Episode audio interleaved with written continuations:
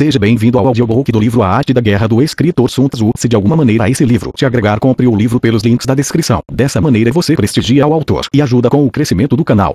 Sobre a avaliação. Sun Tzu disse: A guerra é de vital importância para o Estado. É o domínio da vida ou da morte, o caminho para a sobrevivência ou a perda do império. É preciso manejá-la bem. Não refletir seriamente sobre tudo o que lhe concerne e dar prova de uma culpável indiferença no diz respeito à conservação ou à perda do que nos é mais querido. E isso não deve ocorrer entre nós. Que valorá-la em termos de cinco fatores fundamentais, e fazer comparações entre diversas condições dos contentores, com vistas a determinar o resultado da guerra.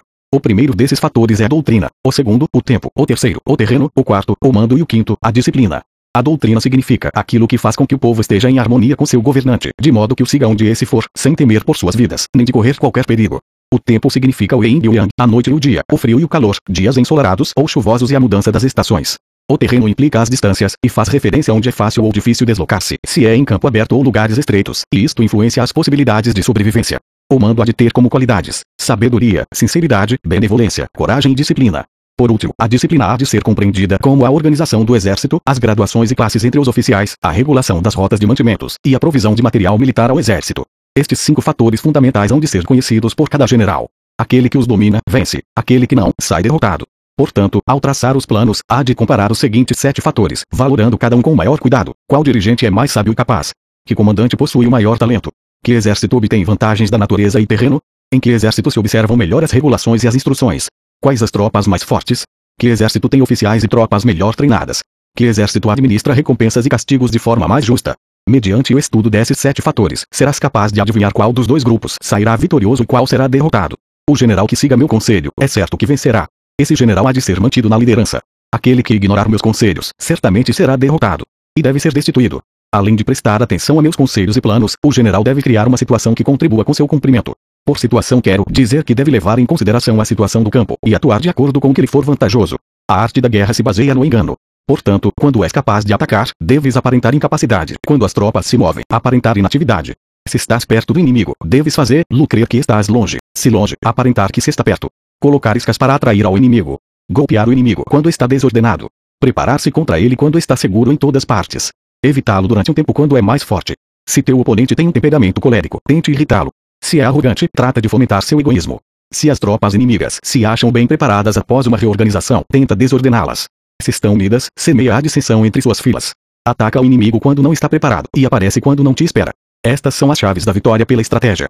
Agora, se as estimações realizadas antes da batalha indicam vitória, é porque os cálculos cuidadosamente realizados mostram que tuas condições são mais favoráveis que as condições do inimigo. Se indicam derrota, é porque mostram que as condições favoráveis para a batalha são menores. Com uma avaliação cuidadosa, podes vencer. Sem ela, não pode. Menos oportunidades de vitória terá aquele que não realiza cálculos em absoluto. Graças a este método, se pode examinar a situação e o resultado aparece claramente. Sobre o princípio das ações. Uma vez começada a batalha, ainda que estejas ganhando, se continuar por muito tempo, desanimará tuas tropas e embotará tua espada. Se está sitiando uma cidade, esgotarás tuas forças.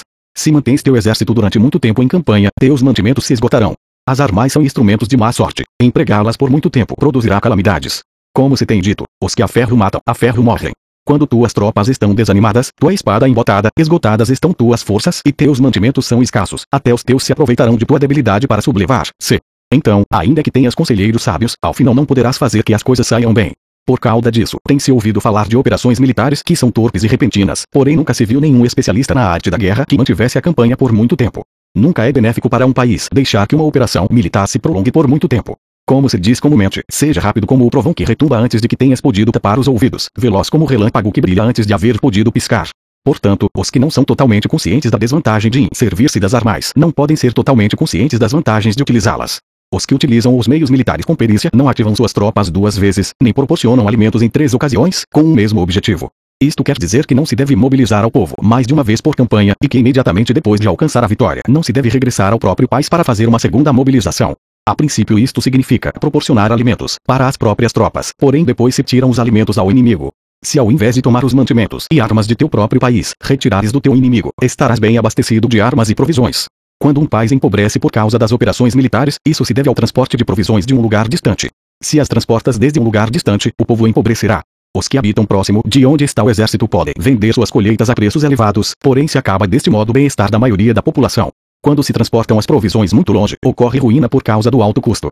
Nos mercados próximos ao exército, os preços das mercadorias aumentam. Portanto, as longas campanhas militares constituem uma ferida para o país. Quando se esgotam os recursos, os impostos se arrecadam sob pressão. Quando o poder e os recursos se tenham esgotado, arruina-se o próprio país.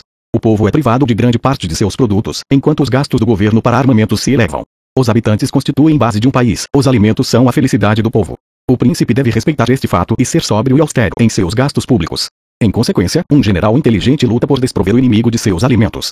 Cada porção de alimentos tomados ao inimigo equivale a 20 que te forneces a ti mesmo.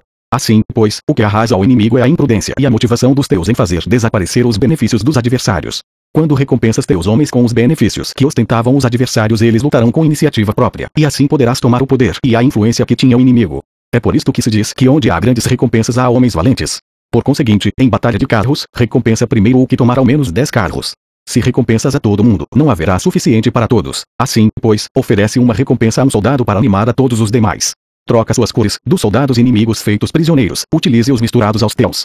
Trata bem os soldados e presta-lhes atenção. Os soldados prisioneiros devem ser bem tratados, para conseguir que no futuro lutem para ti. A isto se chama vencer o adversário e incrementar por acréscimo em tuas próprias forças. Se utilizas o inimigo para derrotar o inimigo, serás poderoso em qualquer lugar onde fores.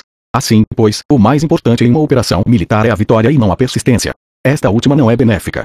Um exército é como o fogo, se não o apagas, se consumirá por si mesmo. Portanto, sabemos que o que está à cabeça do exército está a cargo das vidas dos habitantes e da segurança da nação.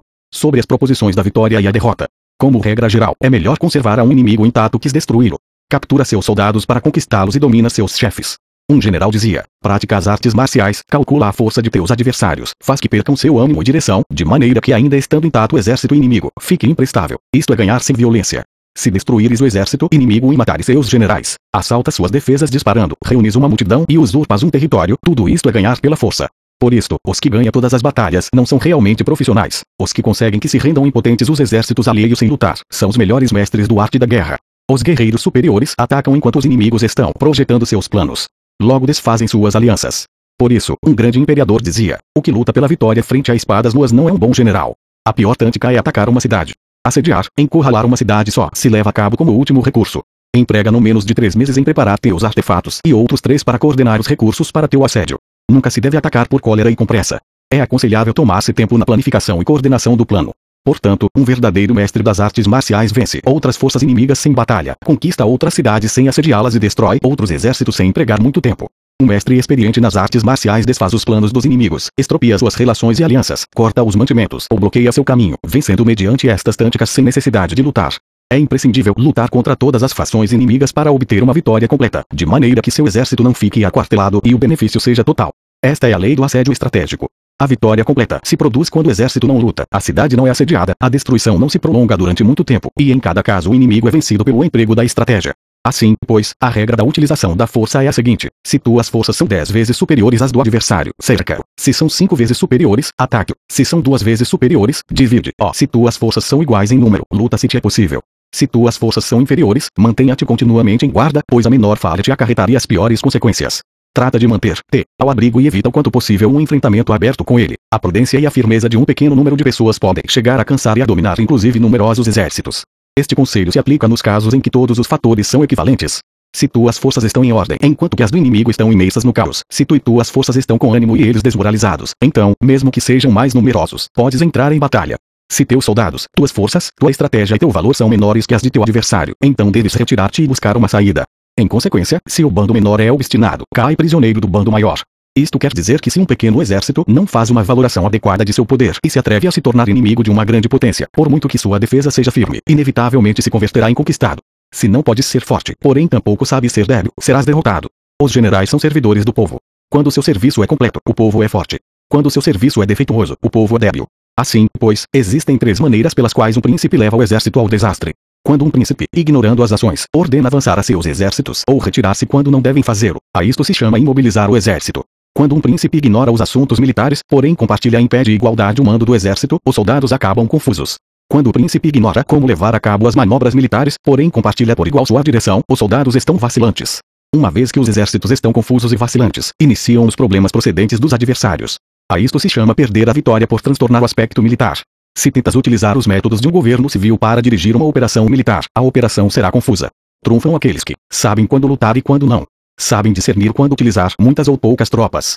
Possuem tropas cujas categorias superiores e inferiores têm o mesmo objetivo. Enfrentam com preparativos os inimigos desprevenidos. Têm generais competentes e não limitados por seus governos civis. Estas cinco são as maneiras de conhecer o futuro vencedor.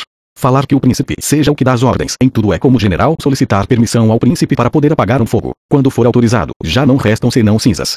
Se conheces os demais e te conheces a ti mesmo, nem sem batalhas correrás perigo. Se não conheces os demais, porém te conheces a ti mesmo, perderás uma batalha e ganharás outra. Se não conheces aos demais nem te conheces a ti mesmo, correrás perigo em cada batalha. Sobre a medida na disposição dos meios. Antigamente, os guerreiros especialistas se faziam a si mesmos invencíveis em primeiro lugar, e depois aguardavam para descobrir a vulnerabilidade de seus adversários. Fazer-te invencível significa conhecer-te a ti mesmo. Aguardar para descobrir a vulnerabilidade do adversário significa conhecer os demais. A invencibilidade está em ti mesmo, a vulnerabilidade no adversário. Por isto, os guerreiros especialistas podem ser invencíveis, porém não podem fazer que seus adversários sejam vulneráveis.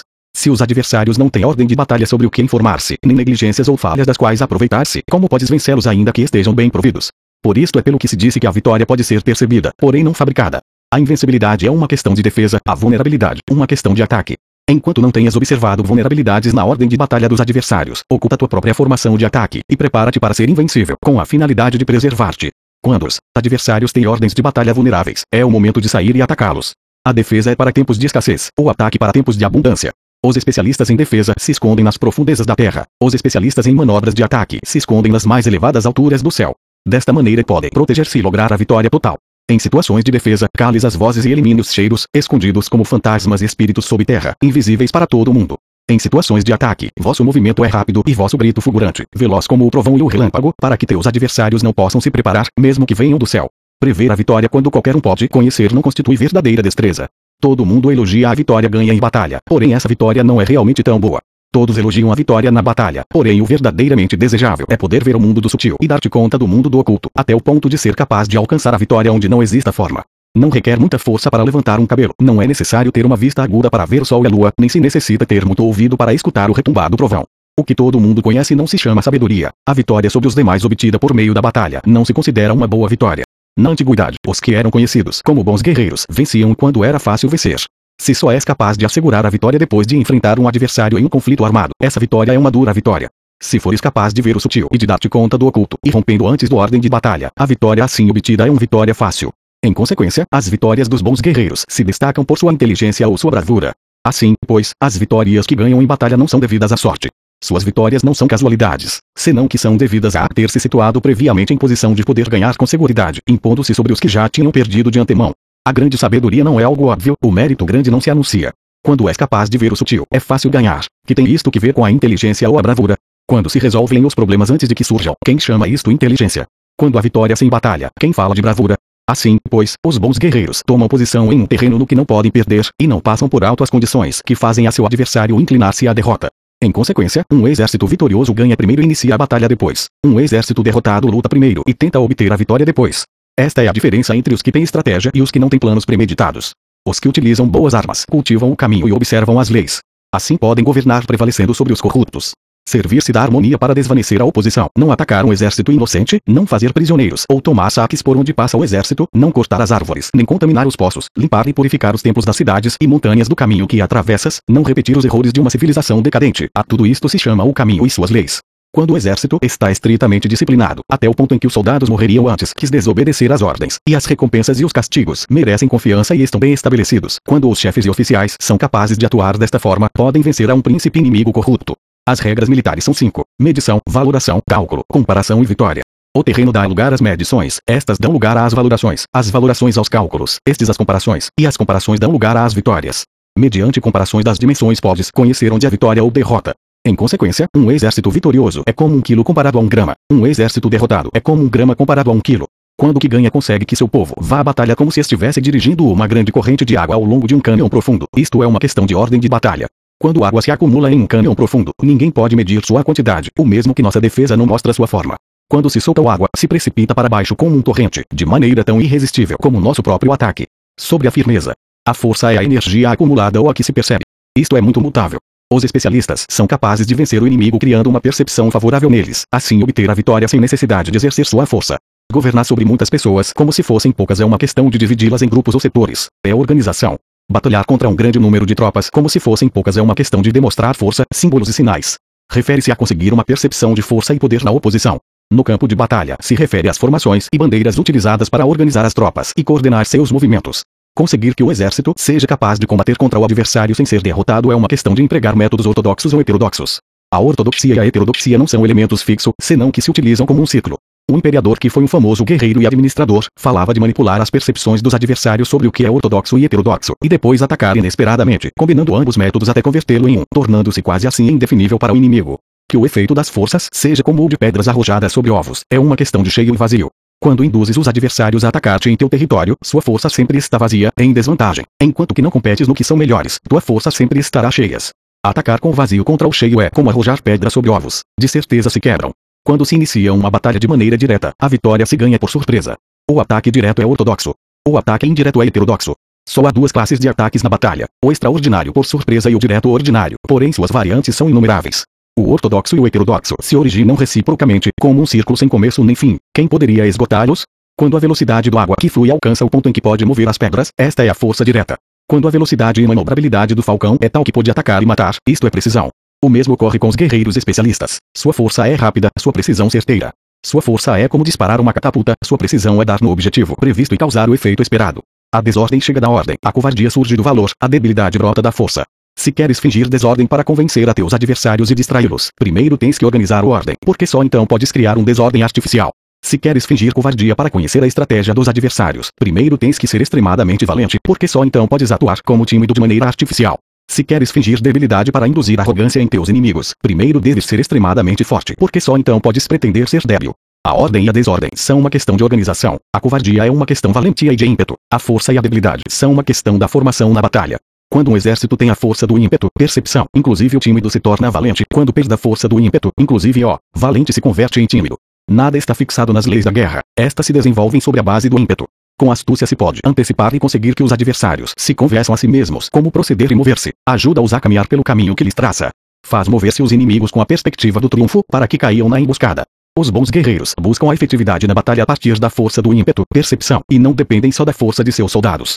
São capazes de escolher a melhor gente, empregá-los adequadamente e deixar que a força do ímpeto loure seus objetivos. Quando há entusiasmo, convicção, ordem, organização, recursos, compromisso dos soldados, tens a força do ímpeto e o tímido é valoroso.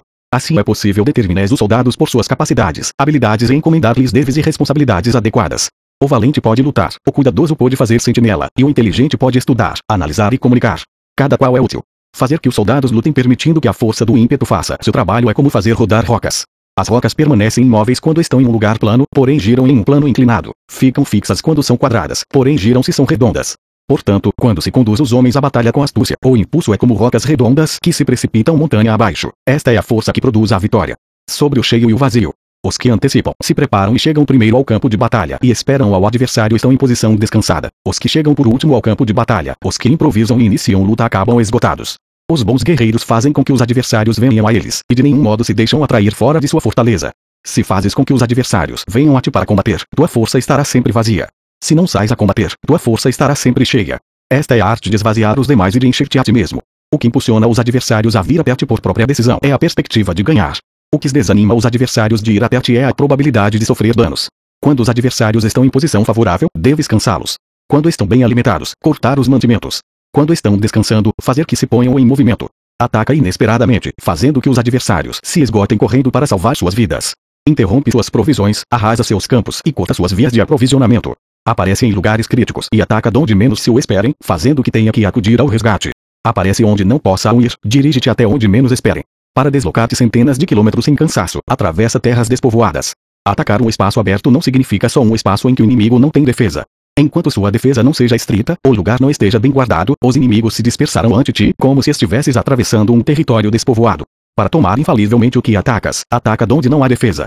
Para manter uma defesa infalivelmente segura, defende onde não há ataque. Assim, no caso dos que são especialistas em ataque, seus inimigos não sabem por onde atacar. Quando se cumprem as instruções, as pessoas são sinceramente leais e comprometidas. Os planos e preparativos para a defesa implantados com firmeza, sendo tão sutil e reservado que não se revelam as estratégias de nenhuma forma, e os adversários se sentem inseguros, e sua inteligência não lhes serve para nada. Ser extremadamente sutil, discreto, até o ponto de não ter forma.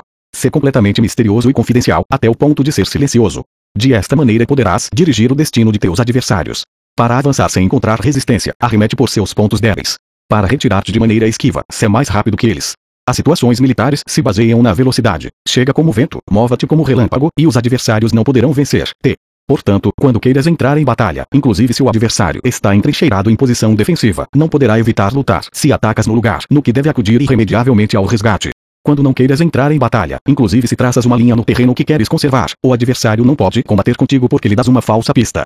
Isto significa que quando os adversários chegam para atacar, t, não lutas com eles, senão que estabeleces uma mudança estratégica para confundi-los e enchê-los de incertezas.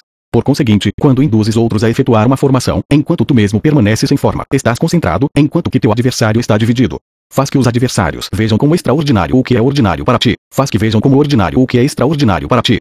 Isto é induzir ao inimigo a efetuar uma formação. Uma vez vista a formação do adversário, concentras tuas tropas contra ele. Como tua formação não está à vista, o adversário dividirá seguramente suas forças. Quando estás concentrado formando uma só força, enquanto o inimigo está dividido em 10, estás atacando uma concentração de 1 contra 10, assim tuas forças superam as suas. Se podes atacar a uns poucos soldados com muitos, desanimarás o número de teus adversários. Quando estás fortemente entrincheirado, estás forte atrás de boas barricadas, e não deixas filtrar nenhuma informação sobre tuas forças, sai fora sem informação precisa, ataca e conquista de maneira irrestrita. Não devem conhecer onde pensas liberar a batalha, porque quando não se conhece, o inimigo destaca muitos postos de vigilância, e no momento que se estabelecem numerosos postos só tens que combater contra pequenas unidades. Assim, pois, quando sua vanguarda está preparada, sua retaguarda é defeituosa, e quando sua retaguarda está preparada, sua vanguarda apresenta pontos débeis. As preparações de sua ala direita significarão carência em sua ala esquerda. As preparações por todas partes significará ser vulnerável por todas partes. Isto significa que quando as tropas estão de guarda em muitos lugares, estão forçosamente espalhadas em pequenas unidades. Quando se dispõe de poucos soldados, se está na defensiva contra o adversário ou que dispõe de muitos faz que o inimigo tenha que defender-se. Quantas mais defesas induzes a adotar a teu inimigo, mais debilitado ficará.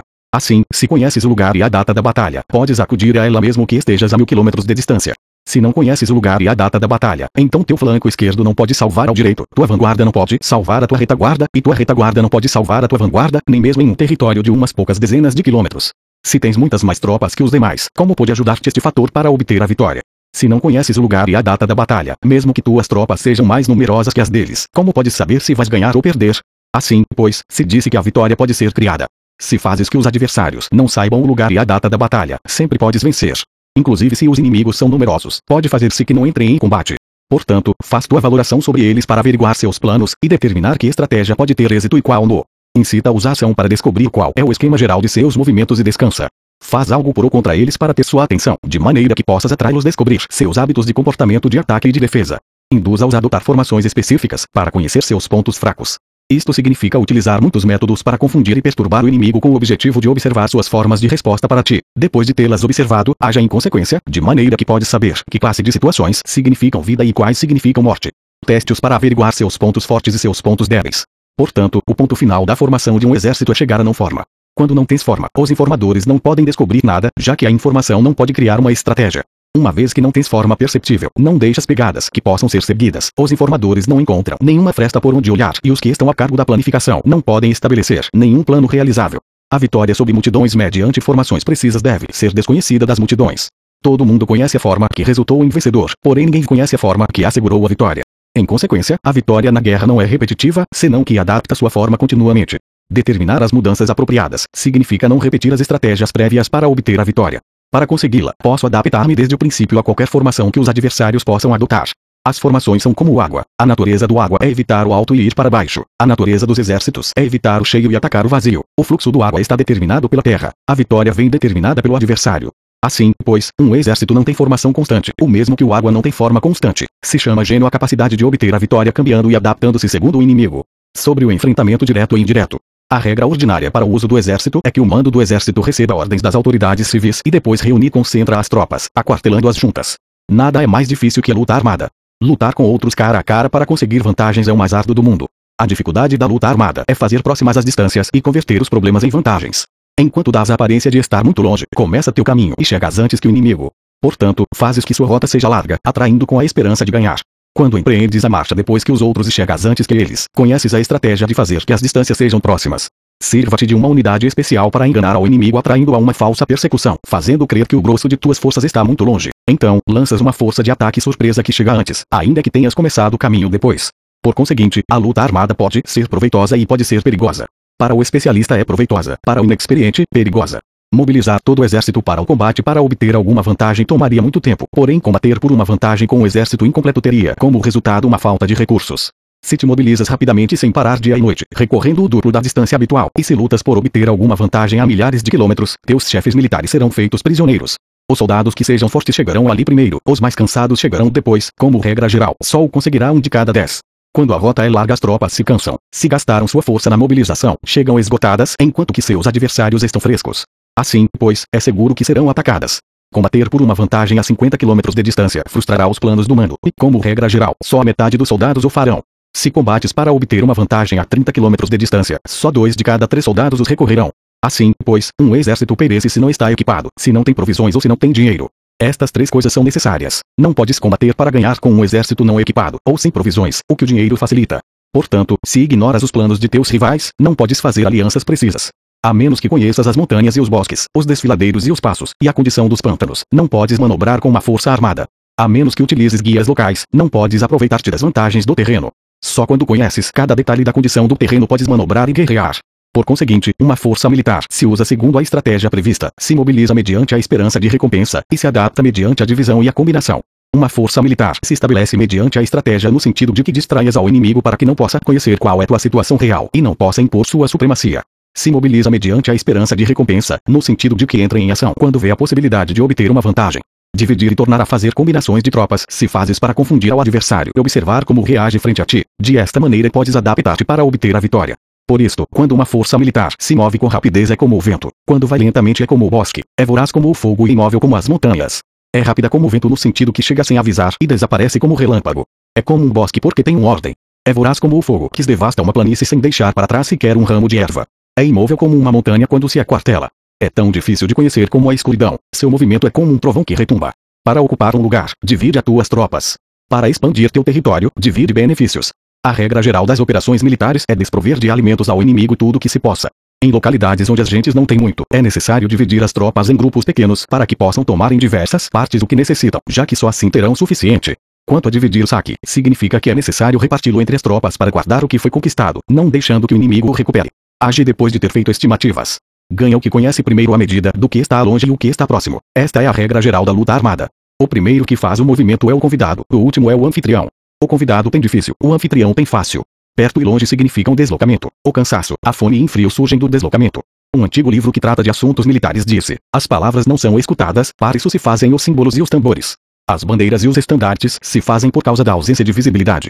Símbolos, tambores, bandeiras e estandartes se utilizam para concentrar e unificar os ouvidos e os olhos dos soldados. Uma vez que estão unificados, o valente não pode atuar só, nem o tímido pode retirar-se solo. Esta é a regra geral do emprego de um grupo. Unificar os ouvidos e os olhos dos soldados significa fazer que olhem e escutem em uníssono de maneira que não caiam na confusão e desordem.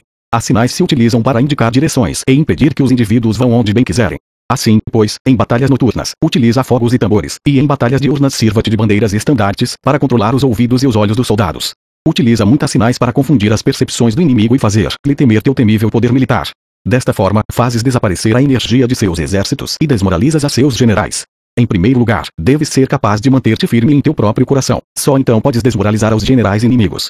Por isto, a tradição afirma que os habitantes de outros tempos tinham a firmeza para desmoralizar, e a antiga lei dos que conduziam carros de combate dizia que quando a mente original é firme, a energia fresca é vitoriosa. Deste modo, a energia da manhã está cheia de ardor, a do meio-dia decai e a energia da noite se retira. Em consequência, os especialistas no manejo das armas preferem a energia entusiasta, atacam a decadente e a que se bate em retirada. São eles os que dominam a energia. Qualquer débil no mundo se dispõe a combater em um minuto caso se sinta animado, porém quando se trata realmente de tomar as armas e de entrar em batalha, é possuído pela energia. Quando esta energia se desvanece, deter-se-á, estará assustado e se arrependerá de haver começado. Utilizar a ordem para enfrentar a desordem. Utilizar a calma para enfrentar-se com os que se agitam. Isto é dominar o coração.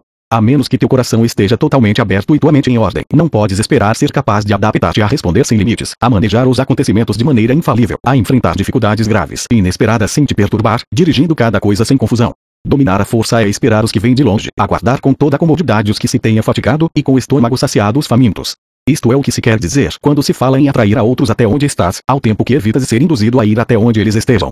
Evitar a confrontação contra formações de combate bem ordenadas e não atacar grandes batalhões constitui o domínio da adaptação. Portanto, a regra geral das operações militares é não enfrentar uma grande montanha nem opor-se ao inimigo de costas a esta. Isto significa que se os adversários estão em um terreno elevado, não deves atacar-lhes costa acima, e que quando efetuam uma carga costa abaixo, não deves fazer-lhes frente. Não persigas os inimigos quando finjam uma retirada, nem ataques tropas experientes. Se os adversários fogem de repente antes de esgotar sua energia, seguramente há emboscadas esperando para atacar tuas tropas. Neste caso, deves reter a teus oficiais para que não se lancem em sua perseguição. Não consumas a comida de seus soldados.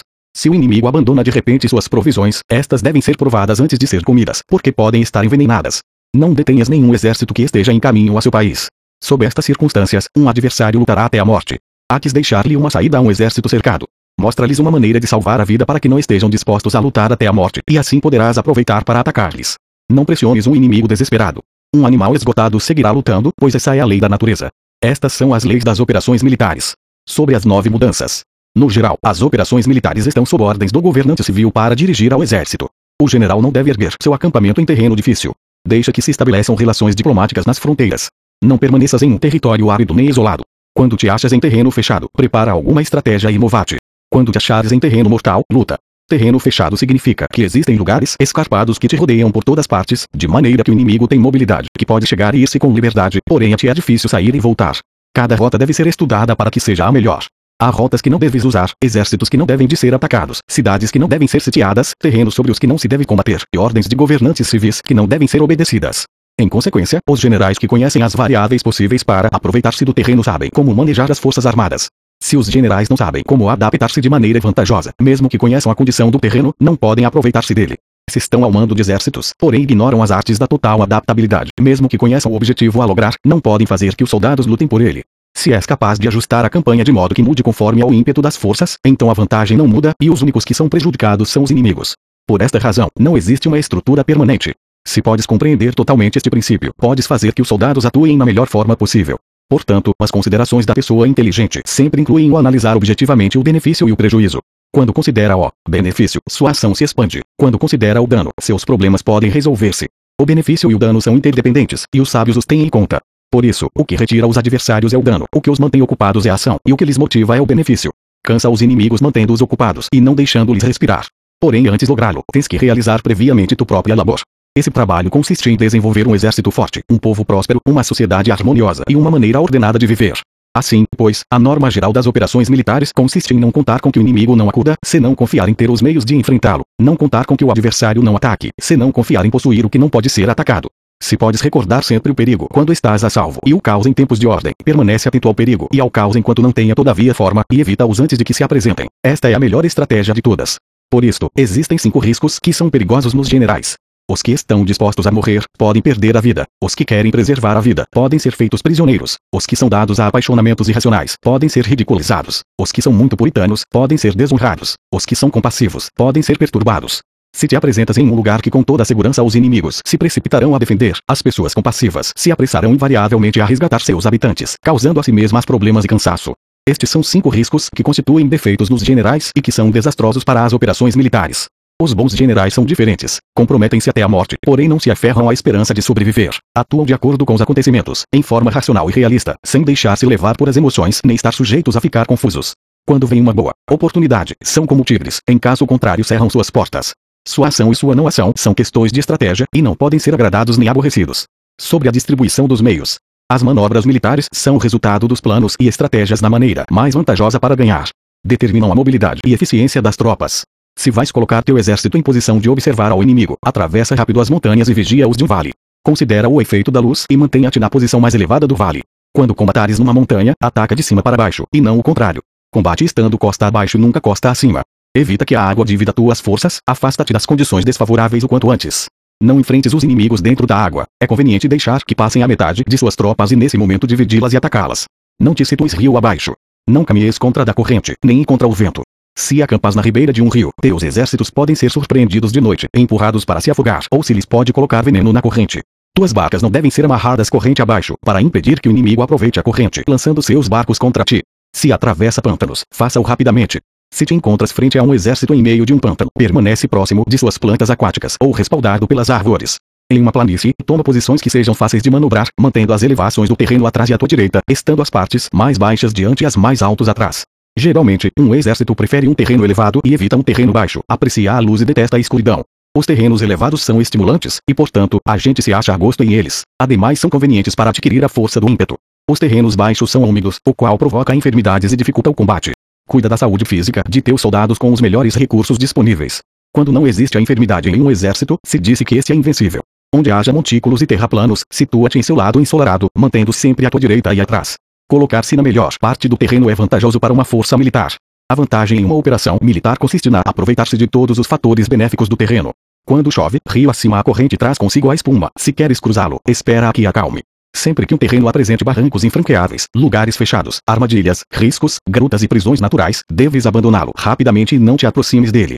No que me concerne, sempre me mantenho distante destes acidentes do terreno, de maneira que os adversários estejam mais perto que eu deles. Dou a face a estes acidentes, de maneira que fiquem às costas do inimigo. Então estás em situação vantajosa, e ele tem condições desfavoráveis. Quando um exército se está deslocando, se atravessa territórios montanhosos com muitas correntes de água e poços, ou pântanos cobertos de juncos, ou bosques virgens cheios de árvores e vegetação, é imprescindível esquadrinhá-los totalmente e com cuidado, já que esses lugares ajudam nas emboscadas e aos espiões. É essencial descer do cavalo e esquadrinhar o terreno, pois podem existir tropas escondidas para tentar uma emboscada. Também pode ser que haja espiões à espreita observando-te e escutando tuas instruções e movimentos. Quando o inimigo está perto, permanece calmo, queres dizer que se achas em posição forte. Quando está longe, porém tenta provocar hostilidades, queres que avances. Se, ademais, sua posição é acessível, isso queres dizer que lhe é favorável. Se um adversário não conserva a posição que lhe é favorável pelas condições do terreno e se situa em outro lugar conveniente, deve ser porque existe alguma vantagem tântica para agir desta maneira. Se as árvores se movem, é que o inimigo se está aproximando. Se há obstáculos entre os brejos, é que tomaste um mau caminho. A ideia de pôr muitos obstáculos entre os matos é fazer-te pensar que existem tropas emboscadas escondidas em meio de ela. Se os pássaros alçam o voo, há tropas emboscadas no lugar. Se os animais estão assustados, existem tropas atacantes. Caso se elevem colunas de pó altas e espessas, há carros que se estão aproximando. Se são baixas e largas, aproximam-se soldados a pé. Nuvens de fumaça esparsas significam que se está cortando lenha. Pequenas nuvens de pó que vão e vêm indicam que se está levantando acampamento. Se os emissários do inimigo pronunciam palavras humildes enquanto este incrementa seus preparativos de guerra, isto quer dizer que vai avançar. Quando se pronunciam palavras altissonantes e se avança ostensivamente, é sinal de que o inimigo se vai retirar. Se seus emissários vêm com palavras humildes, envia espiões para observar o inimigo e comprovarás que está aumentando seus preparativos de guerra. Quando os carros ligeiros saem em primeiro lugar e se situam nos flancos, estão estabelecendo um frente de batalha. Se os emissários chegam pedindo a paz sem firmar um tratado, significa que estão tramando algum complô. Se o inimigo dispõe rapidamente seus carros em filas de combate, é que está esperando reforços.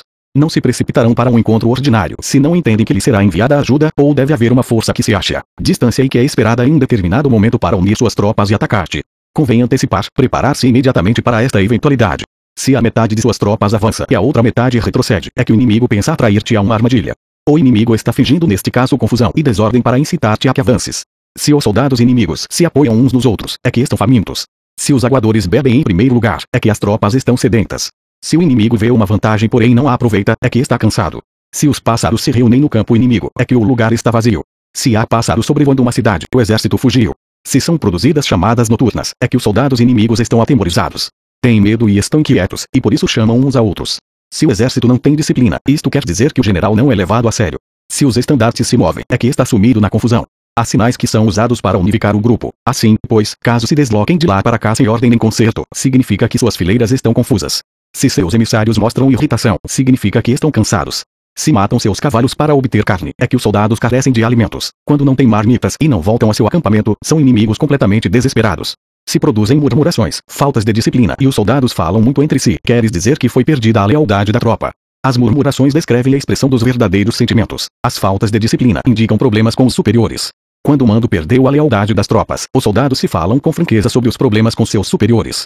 Se outorgam numerosas recompensas, é que o inimigo se acha em um beco sem saída. Quando se ordenam demasiados castigos, é que o inimigo está desesperado. Quando a força de seu ímpeto está esgotada, outorgam constantes recompensas para ter contentes os soldados, para evitar que se rebelem em massa. Quando os soldados estão tão esgotados que não podem cumprir as ordens, são castigados uma e outra vez para restabelecer a autoridade.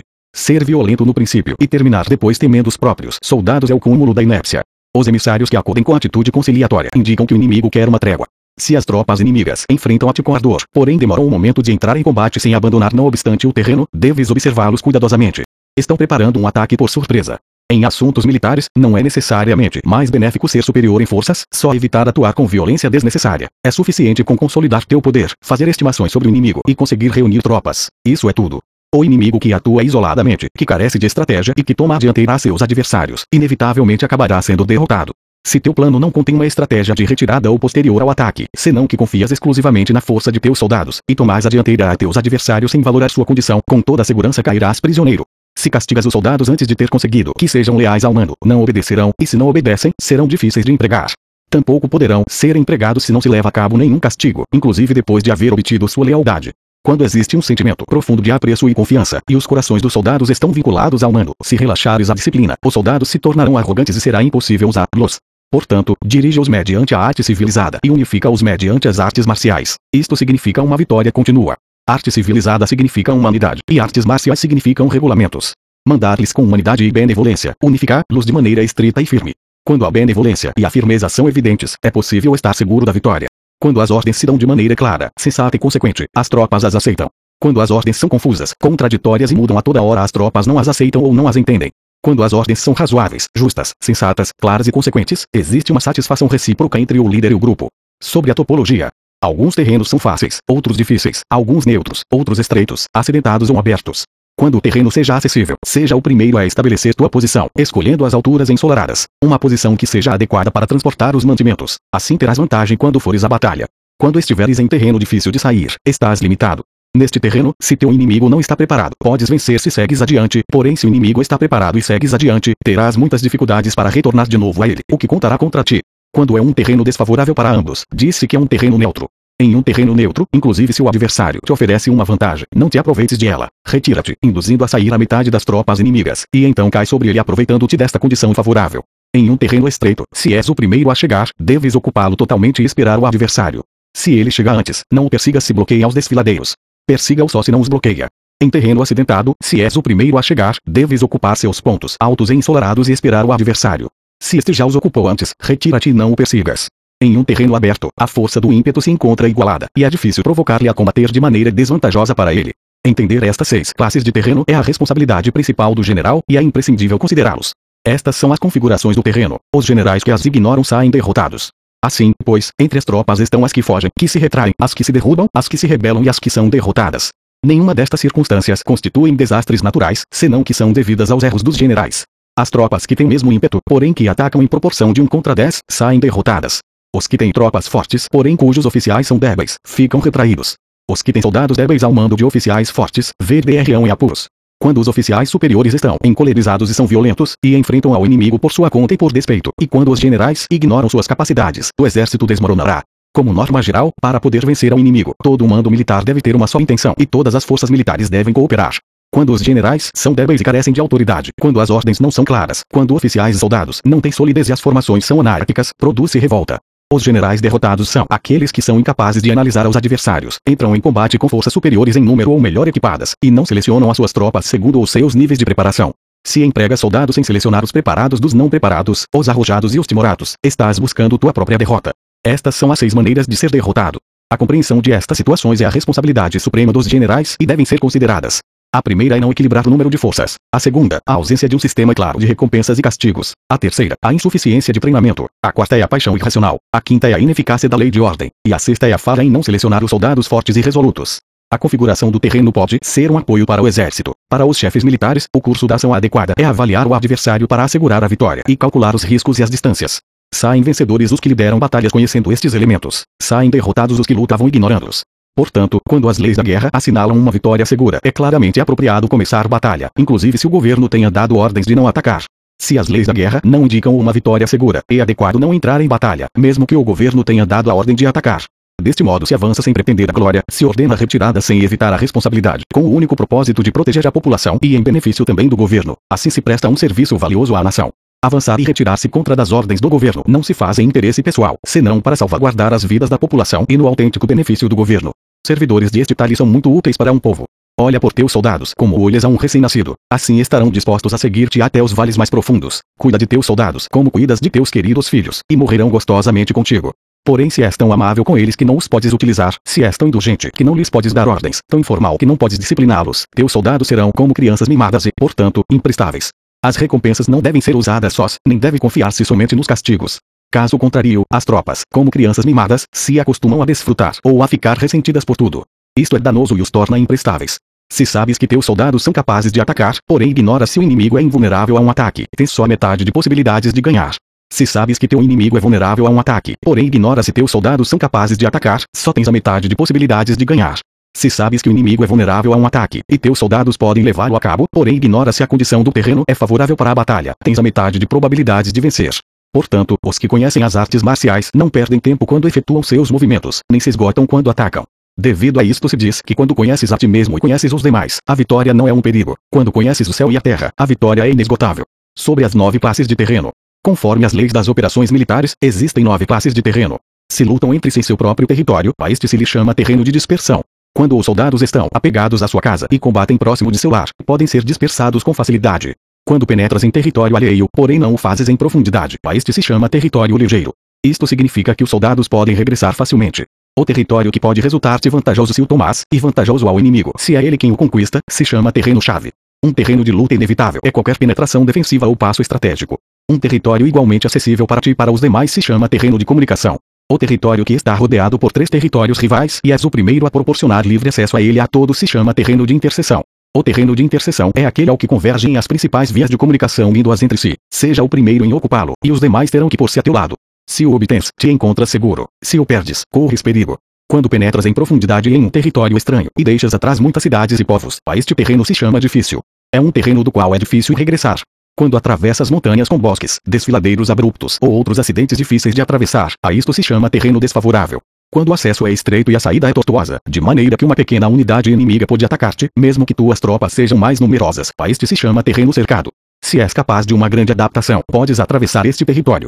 Se só pode sobreviver em um território lutando com rapidez, e se é fácil morrer se não o fazes, este se chama terreno mortal. As tropas que se encontram em um terreno mortal estão na mesma situação que se encontrassem numa barca que afunda ou em uma casa ardendo.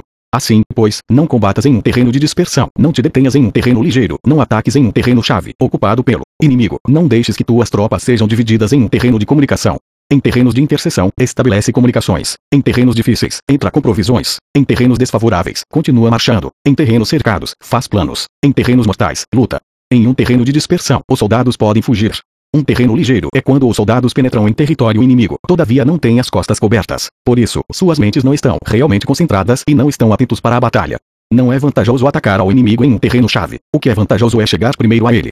Não se deve permitir que fique isolado o terreno de comunicação, para poder servir-se das rotas de mantimentos. Em terrenos de interseção, estarás a salvo se estabeleces alianças. Se as perdes, te encontrarás em perigo. Em terrenos difíceis, entrar com provisões significa reunir todo o necessário para estar ali muito tempo. Em terrenos desfavoráveis, já que não podes entrincheirar-te nele, deves apressar-te em sair. Em terrenos cercados, introduz tânticas de surpresa. Se as tropas caem em um terreno mortal, todos lutarão de maneira espontânea. Por isto se disse: situa as tropas em um terreno mortal e sobreviverão.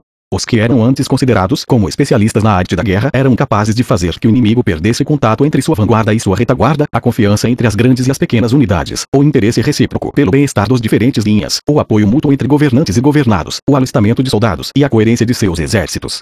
Estes especialistas entravam em ação quando lhes era vantajoso e se retraíam em caso contrário. Introduziam mudanças para confundir ao inimigo, atacando-os aqui e ali, aterrorizando-os e semeando entre eles a confusão, de tal maneira que não lhes davam tempo para fazer planos. Poder-se-ia perguntar como enfrentar forças inimigas numerosas e bem organizadas que se dirigem até a ti. A resposta é dar-lhes em primeiro lugar algo que apreciem e depois te escutarão. A rapidez de ação é o fator essencial da condição da força militar, aproveitando-se dos erros dos adversários, desviando-os por caminhos que não esperam e atacando quando não estão em guarda. Isto significa que para aproveitar-se da falta de preparação, divisão e de cautela dos adversários, é necessário atuar com rapidez, e que se vacilas, esses erros não te servirão de nada. Numa invasão, por regra geral, quanto mais se adentram os invasores no território estranho, mais fortes se fazem, até o ponto de que o governo nativo não pode expulsá-los. Escolhe campos férteis, e as tropas terão suficiente para comer. Cuida de sua saúde e evita o cansaço, consolida sua energia, aumenta sua força. Que os movimentos de tuas tropas e a preparação de teus planos sejam insondáveis. Consolida a energia mais entusiasta de tuas tropas, economiza as forças restantes, mantém em segredo tuas formações e teus planos, permanecendo insondável para os inimigos, e espera que se produza um ponto vulnerável para avançar. Situa tuas tropas em um ponto que não tenha saída, de maneira que tenham que morrer antes de poder escapar. O que, ante a possibilidade da morte, não estarão dispostas a fazer. Os guerreiros dão então o melhor de suas forças. Quando se acham ante um grave perigo, perdem o medo. Quando não há nenhum local onde ir, permanecem firmes. Quando estão totalmente implicados em um terreno, se aferram a ele. Se não tem outra opção, lutarão até o final. Por esta razão, os soldados estão vigilantes sem ter que ser estimulados, se alistam sem ter que ser chamados às fileiras, são amistosos sem necessidade de promessas, e se pode confiar neles sem necessidade de ordens. Isto significa que quando os combatentes se encontram em perigo de morte, seja qual seja seu risco, todos têm o mesmo objetivo e, portanto, estão alertas sem necessidade de ser estimulados, têm boa vontade de maneira espontânea e sem necessidade de receber ordens, e pode confiar-se de maneira natural neles sem promessas nem necessidade de hierarquia. Proíbe os augúrios para evitar as dúvidas, e os soldados nunca te abandonarão. Se teus soldados não têm riquezas, não é porque as desdenhem. Se não tem mais longevidade, não é porque não queiram viver mais tempo. O dia em que se dá a ordem de marcha, os soldados choram. Assim, pois, uma operação militar preparada com perícia deve ser como uma serpente veloz que contra-ataca com sua cauda quando alguém lhe ataca por a cabeça, contra-ataca com a cabeça quando alguém lhe ataca pela cauda e contra-ataca com cabeça e cauda quando alguém lhe ataca pelo meio. Esta imagem representa um método de uma linha de batalha que responde velozmente quando é atacada. Um manual de oito formações clássicas de batalha diz: faz da frente a retaguarda, faz da retaguarda à frente, com quatro cabeças e oito caudas. Faz que a cabeça esteja em todas partes, e quando o inimigo arremete pelo centro, cabeça e cola acudirão ao resgate. Pode perguntar-se a questão de se é possível fazer que uma força militar seja como uma serpente rápida. A resposta é afirmativa. Inclusive as pessoas que se têm antipatia se encontrarão no mesmo barco, se ajudarão entre si em caso de perigo de sossobrar. É a força da situação que faz que isto suceda. Por isto, não basta depositar a confiança em cavalos atados e rodas fixas. Se atam os cavalos para formar uma linha de combate estável e se fixam as rodas para fazer que os carros não se possam mover. Porém, ainda assim, isto não é suficientemente seguro nem se pode confiar nisso. É necessário permitir que hajam variantes às mudanças que se fazem, pondo soldados em situações mortais, de maneira que combatam de forma espontânea e se ajudem entre si, cotovelo com cotovelo. Este é o caminho da segurança e da obtenção de uma vitória certa. A melhor organização é fazer que se expresse o valor e mantê-lo constante. Ter êxito tanto com tropas débeis como com tropas aguerridas se baseia na configuração das circunstâncias. Se obtens a vantagem do terreno, podes vencer os adversários, inclusive com tropas ligeiras e débeis. Quanto mais te seria possível se tens tropas poderosas e aguerridas, o que faz possível a vitória a ambas classes de tropas é as circunstâncias do terreno. Portanto, os especialistas em operações militares obtêm a cooperação da tropa, de tal maneira que dirigir um grupo é como dirigir a um só indivíduo que não tem mais que uma só opção. Corresponde ao general ser tranquilo, reservado, justo e metódico. Seus planos são tranquilos e absolutamente secretos para que ninguém possa descobri-los. Seu mando é justo e metódico, assim que ninguém se atreve a tomar sua frente. Pode manter seus soldados sem informação e em completa ignorância de seus planos. Muda suas ações e revisa seus planos, de maneira que ninguém possa reconhecê-los muda de lugar e de prazos, e se desloca por caminhos sinuosos, de maneira que ninguém possa antecipá-lo. Podes ganhar quando ninguém pode entender em nenhum momento quais são tuas intenções. Disse um grande homem: O principal engano que se valora nas operações militares não se dirige só aos inimigos, senão que começa em suas próprias tropas, para fazer que lhe sigam sem saber aonde vão. Quando um general fixa uma meta às suas tropas, é como o que sobe a um lugar elevado e depois retira a escada. Quando um general se adentra muito no interior do território inimigo, está pondo à prova todo o seu potencial. Pode queimar as naves das suas tropas e destruir suas casas. Assim as conduz como um rebanho e todos ignoram até onde se encaminham. Incumbe os generais reunir aos exércitos e pô-los em situações perigosas. Também devem examinar as adaptações aos diferentes terrenos, as vantagens de concentrar-se ou dispersar-se, e as pautas dos sentimentos e situações humanas. Quando se fala de vantagens e de desvantagens da concentração e da dispersão, se quer dizer que as pautas dos comportamentos humanos mudam segundo os diferentes tipos de terreno. A norma geral dos invasores é unir-se quando estão no coração do território inimigo, porém tendem a se dispersar quando estão nas orlas fronteiriças. Quando deixas teu território e atravessas a fronteira em uma operação militar, te achas em terreno isolado. Quando é acessível desde todos os pontos, é um terreno de comunicação. Quando te adentras em profundidade, estás em um terreno difícil. Quando penetras pouco, estás em um terreno ligeiro. Quando a tuas costas se acham espessuras infranqueáveis e diante passagens estreitas, estás em um terreno cercado. Quando não há nenhum local donde ir, se trata de um terreno mortal. Assim, pois, em um terreno de dispersão, unifica as mentes dos soldados. Em terreno ligeiro, as mantenha em contato. Em um terreno-chave, apressa-as para tomá-lo. Em um terreno de interseção, presta atenção à defesa. Em um terreno de comunicação, estabeleceria sólidas alianças. Em um terreno difícil, assegura mantimentos continuados. Em terreno desfavorável, apressa tuas tropas a sair rapidamente dele. Em terreno cercado, serras entradas. Em terreno mortal, indica tuas tropas que não existe nenhuma possibilidade de sobreviver. Por isto, a psicologia dos soldados consiste em resistir quando se veem rodeados, lutar quando não se pode evitar, e obedecer em casos extremos. Até que os soldados não se vejam rodeados, não têm a determinação de resistir ao inimigo até alcançar a vitória. Quando estão desesperados, apresentam uma defesa unificada. Por isso, os que ignoram os planos inimigos não podem preparar alianças. Os que ignoram as circunstâncias do terreno não podem fazer manobrar suas forças. Os que não utilizam guias locais não podem aproveitar-se do terreno. Os militares de um governo eficaz devem conhecer todos estes fatores. Quando o exército de um governo eficaz ataca um grande território, o povo não se pode unir. Quando seu poder supera os adversários, é impossível fazer alianças. Se podes averiguar os planos de tuas adversários, aproveita-te do terreno e faz manobrar o inimigo de maneira que se encontre indefeso. Neste caso, nem sequer um grande território pode reunir suficientes tropas para deter-te.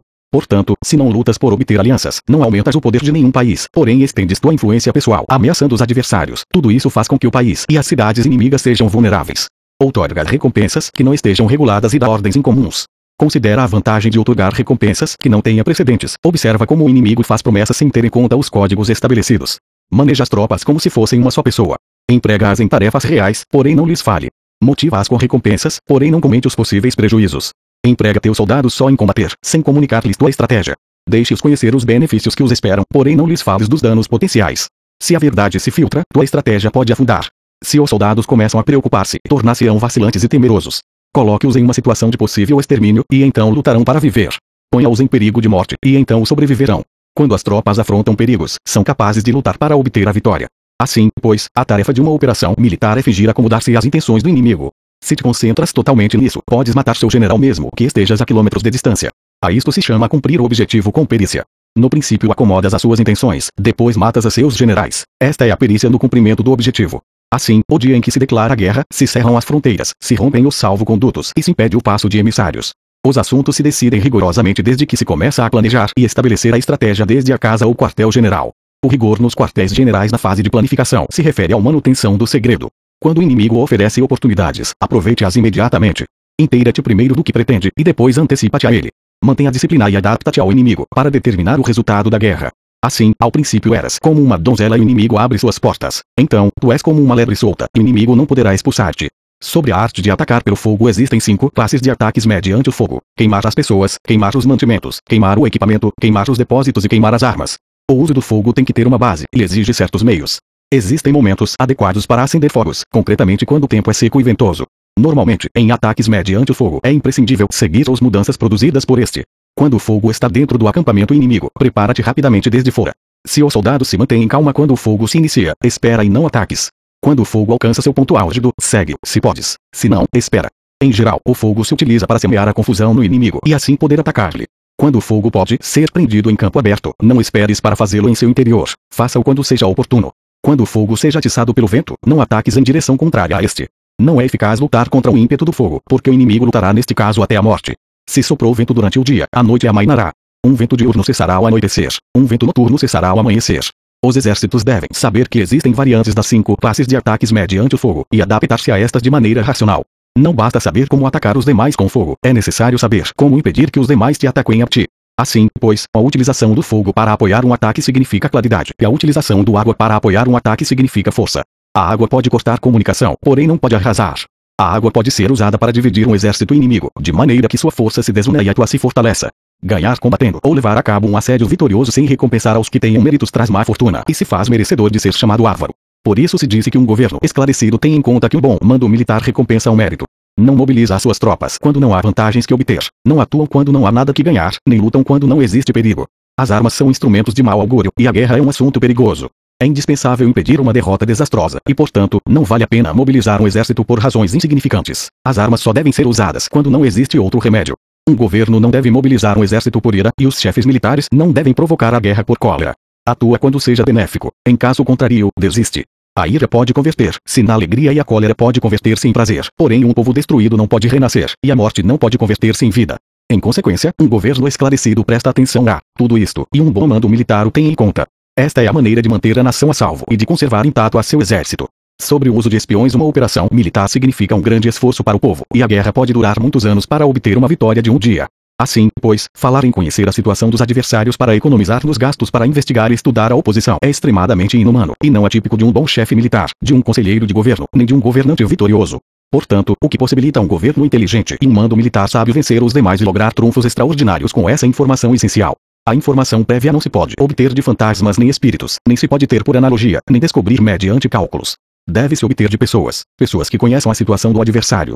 Existem cinco classes de espiões: o espião nativo, o espião interno, o duplo agente, o espião liquidável e o espião flutuante. Quando estão ativos todos eles, ninguém conhece suas rotas. A isto se lhe chama gênero organizativo e se aplica ao governante. Os espiões nativos contratam entre os habitantes de uma localidade. Espiões internos se contratam entre os funcionários inimigos. Os agentes duplos se contratam entre os espiões inimigos. Os espiões liquidáveis transmitem falsos dados aos espiões inimigos. Os espiões flutuantes voltam para trazer seus informes. Entre os funcionários do regime inimigo, se acham aqueles com os quais se pode estabelecer contato e os que se pode subornar para averiguar a situação de seu país e descobrir qualquer plano que se trame contra ti, também podem ser utilizados para criar desavenças e desarmonia. Em consequência, ninguém nas Forças Armadas é tratado com tanta familiaridade como os espiões, nem ninguém recebe recompensas tão grandes como a eles, nem há assunto mais secreto que o espionagem. Se não se trata bem os espiões, podem converter-se em renegados e trabalhar para o inimigo. Não se podem utilizar os espiões sem sagacidade e conhecimento. Não pode servir-se de espiões sem humanidade e justiça. Não se pode obter a verdade dos espiões sem sutileza. Certamente, é um assunto muito delicado. Os espiões são úteis em todas partes. Cada assunto requer um conhecimento prévio. Se algum assunto de espionagem é divulgado antes de que o espião seja informado, este e o que o divulgou devem ser eliminados. Sempre que queiras atacar a um exército, assediar uma cidade ou atacar a uma pessoa, deves de conhecer previamente a identidade dos generais que a defendem, de seus aliados, seus visitantes, seus sentinelas e de seus criados. Assim, pois, faz que teus espiões averiguem tudo sobre eles. Sempre que vais atacar e combater, deves conhecer primeiro os talentos dos servidores do inimigo, e assim podes enfrentá-los segundo suas capacidades. Deves buscar agentes inimigos que tenham vindo te espionar, suborná-los e induzi-los a passar para teu lado, para poder utilizá-los como agentes duplos. Com a informação obtida desta maneira, podes encontrar espiões nativos e espiões internos para contratá-los. Com a informação obtida destes, podes fabricar informação falsa servindo-te de espiões liquidáveis. Com a informação assim obtida, podes fazer que os espiões flutuantes atuem segundo os planos previstos. É essencial para um governante conhecer as cinco classes de espionagem, e este conhecimento depende dos agentes duplos. Assim, pois, esses devem ser bem tratados. Assim, só um governante brilhante ou um general sábio que possa utilizar os mais inteligentes para o espionagem pode estar seguro da vitória.